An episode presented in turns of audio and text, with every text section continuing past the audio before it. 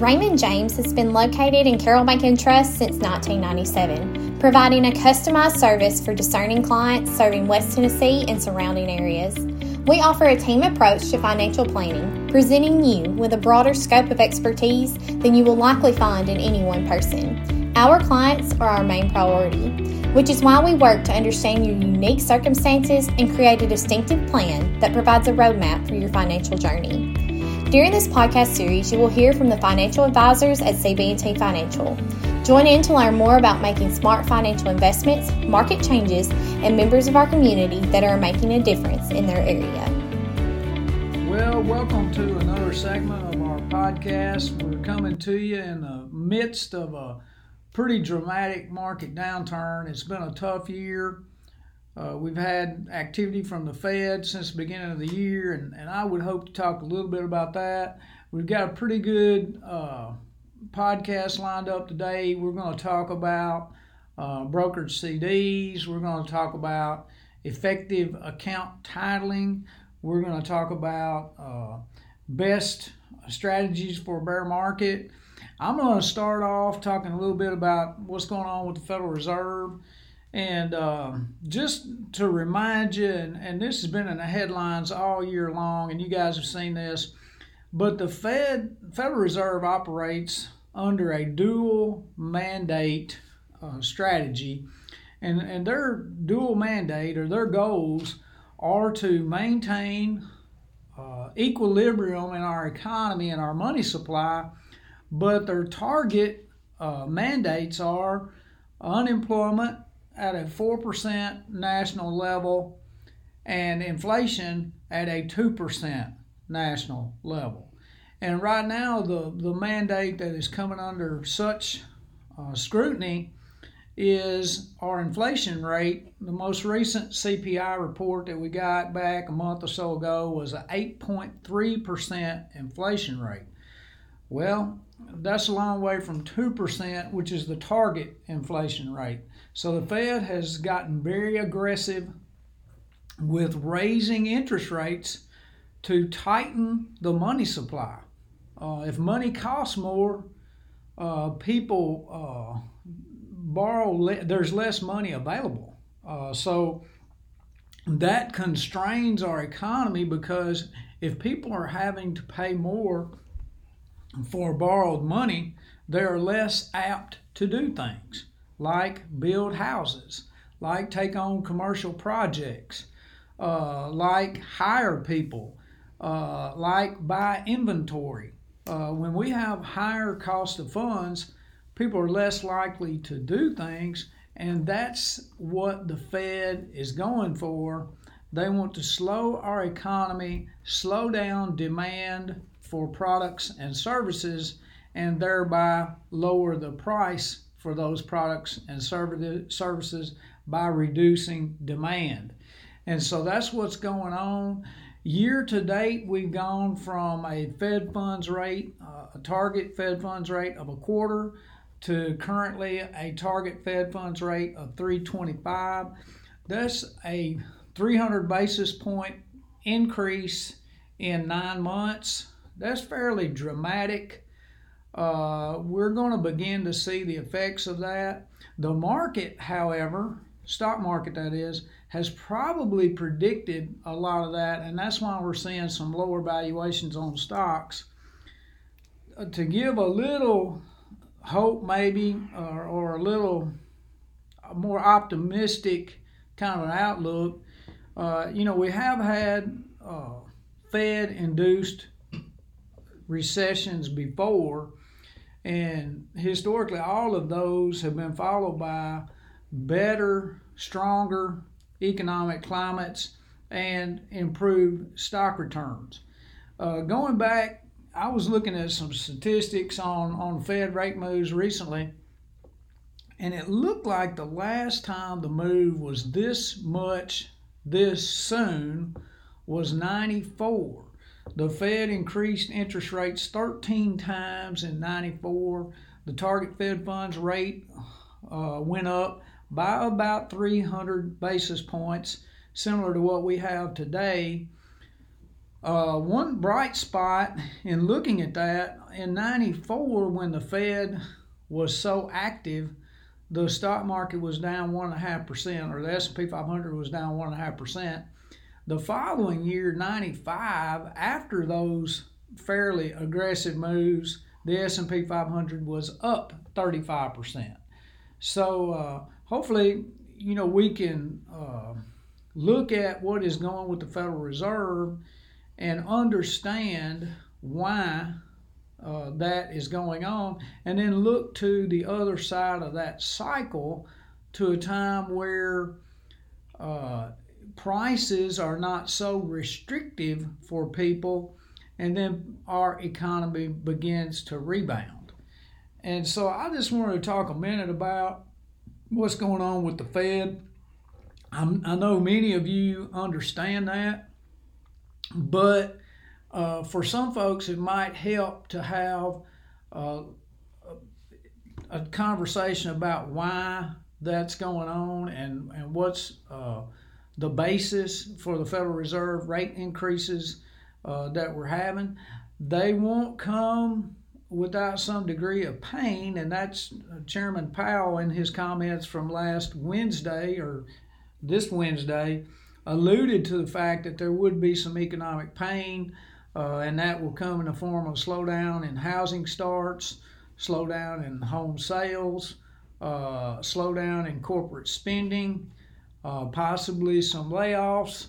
So those are some things that typically come with a more a higher rate environment, and that's probably what we should expect over the next few months. Good news is that's probably priced into where our market is now. And you know we'll probably hear a little bit more later. I, I, think Matt will give you some perspective on on bear markets a little later in our podcast. But I wanted to talk to you about that, and hopefully that provides a little insight. Uh, I'm going to go ahead and, and turn it over to Nolan, and he's going to talk about brokered CDs, which are another bright spot in this uh, higher interest rate environment. And he can tell you a little bit about those and how they may be uh, suitable for your account. And uh, Nolan?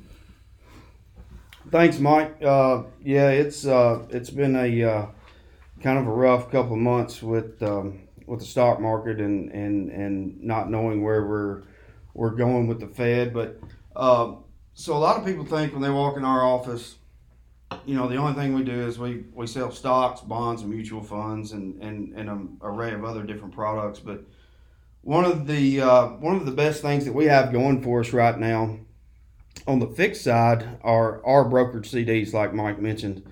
Uh, first off, I just want to throw out this, this this disclosure is that a uh, brokered CD was with us is not a CD of Carroll Bank and Trust. Uh, so so I just had to throw that out there what we have is we have the ability to uh, to get CDs from different banks around the U.S. that Raymond James has gone in and vetted and done their due diligence on, and um, and sometimes they have more attractive rates than what you see at your local uh, your local banks. So um, right now, for a one year CD, we're seeing uh, rates around the four percent range, uh, which is a massive difference compared to what was going on at the first of the year. I think uh, some of those were in the um, uh, 0.2 to 0.3 range uh, the first of the year for a one year CD. So, with the Fed raising these rates the way that they have uh, since the first of the year, while it has been rough for the stock market, it has been it, it's been good for the uh, for the brokered CD market. So um, you know, a lot of people have some questions for us whenever we do uh, bring up the fact that we do have CDs in our uh, at our disposal. Uh, number one, they are FDIC insured, just like if you were to go into your local bank. Uh, one of the good things about us is we can actually give you more than two hundred and fifty thousand dollars worth of FDIC insured money, and uh, that's one great thing because a lot of times what you'll see is people will go to different banks if uh, you know if they do get over that two hundred fifty thousand dollar mark. So so that could be uh, an option for you. some of the differences that that we have in brokered CDs rather than your local bank CDs. Uh, usually, if you redeem a CD early at uh, at your local bank, you're probably going to be charged somewhere around six uh, six months simple interest. If you redeem a CD early on the brokerage side, we have to sell a portion of that on the open market. And what does that look like? Well, that looks like if we if we were to purchase CD for you today at, at, one rate, the Fed raises rates, therefore raising CD rates uh, prior to the maturity of your CD, the price of your CD will actually look like it has gone down. That would only mean if you were to redeem that prior to maturity. Vice versa, if CD rates go down between now and the time that you that your maturity date is, uh, your CD will look like it's it's gained in in price. And again, that would also be if you sold that at that particular time. So there are some differences on on redeeming part of that CD or all of that CD prior to maturity. Uh, that's something that uh, that that's kind of a head scratcher for a lot of people. But but we are all obviously more than happy to answer any questions as it pertains to that. Um, some CDs are callable that we that, that we have access to, meaning that the bank that the CD is held at can actually call that CD and redeem that CD early. Uh, I like to stay away from those if I can. Uh, we try to, but sometimes it does give you a more attractive rate for a shorter period of time. Uh, but you know, again, that would be dependent on what your uh, what your needs are at the time that, that we purchase that CD. Uh, one of the other things is is that interest cannot compound. Sometimes your interest compounds uh, monthly uh, or weekly, monthly, quarterly at some of your local banks. Uh, with our brokered CDs, basically, whenever you put your principal in, at maturity, you will receive your principal plus your interest. Sometimes they might pay out twice a year, but typically we do see that principal and interest credited back to your account on maturity. Um, one of the other things that uh, that a lot of people actually uh, like uh, is that they actually receive a CD at their local bank or, or, a copy of the CD at their local bank when they when they go in there and get that. Uh, with us, it's actually not a certificate. Uh, it's it's all done via computer, so so you will not actually receive a CD on our side, uh, but you will see that every time that you get a statement. And probably the biggest issue that I see uh, as far as the differences is whenever you do get your statements, it's going to show the redeemable value at the time your statement was cut. So again, we go back to if interest rates have have risen since the time you purchased your CD, it's going to look like on your statement that we've actually lost money, which is not the case if you hold it until maturity because you will get your principal and your interest back. Um, and vice versa, if they've gone down, it will appear that it's gone up. So that's kind of the differences. Uh, one of the other differences is that there is a slight cost to CDs that are purchased through the brokerage department. Uh, that would always uh, be the first thing that we disclose uh, in our meeting with you uh, whenever we talk about uh, going that route. But obviously, if there was any questions that you had on on CDs from a brokerage standpoint, we would be here to help. And um, and and am I missing anything, guys, on that, or uh, you have anything to add on the brokerage CDs? You know, on that uh, on that non-callable Nolan that you were talking about, or callable, you know, we can we search these inventories of CDs using our computer program or software, and so we can screen out uh, callable CDs so they don't even come up in our search. Uh, if you decide that you're not interested in something that would be called, so that's the only thing I got, Nolan. Well, I think uh, that we're going to turn it over to Kim and Sherry, and they're going to give a uh, give some tips. We're, we're going to try to start doing some tips at every podcast, but they're going to give some tips on uh, on account titling and why that is a uh, why that that is a big deal for uh, for you and, and how those accounts are titled. So we're going to turn that over to them. Thanks, Nolan. I'm Kim Gallimore with Raymond James, and we're excited to share these tips with our listeners. Today, we're going to talk about account titling. When it comes to investment accounts, one thing many people don't think about is making sure their accounts are titled properly. Correct titling of accounts is essential to ensuring that account ownership is structured properly, which in turn ensures that your account assets are distributed according to your wishes after you die. In addition, it's important to do this because the name used on your accounts is also used on the tax forms we send to you and the IRS. One common misconception many individuals have when it comes to titling investment accounts is that if they have an estate plan that includes a last will and testament and trusts, account titling isn't important. However, account titling and estate planning must be coordinated together to avoid unintentionally titling accounts in a way that undermines your estate plan. Doing so can result in difficulties when it comes to orderly distribution of account assets after your death. A second misconception is that once investment accounts have been titled, this is written in stone. But actually, circumstances change. People get married and divorce, they have kids, they inherit other assets. As your life circumstances change, you need to make sure that your accounts are titled accurately and in accordance with the directives that you have in your estate plan. The way in which an account is titled is legally significant and can supersede your estate plan. Here are the most common account titles and their legal impacts. The first one is individual accounts. This is the simplest way to title accounts. One person or entity owns the account. It is the best way to make sure that the account is distributed according to your wishes after you die.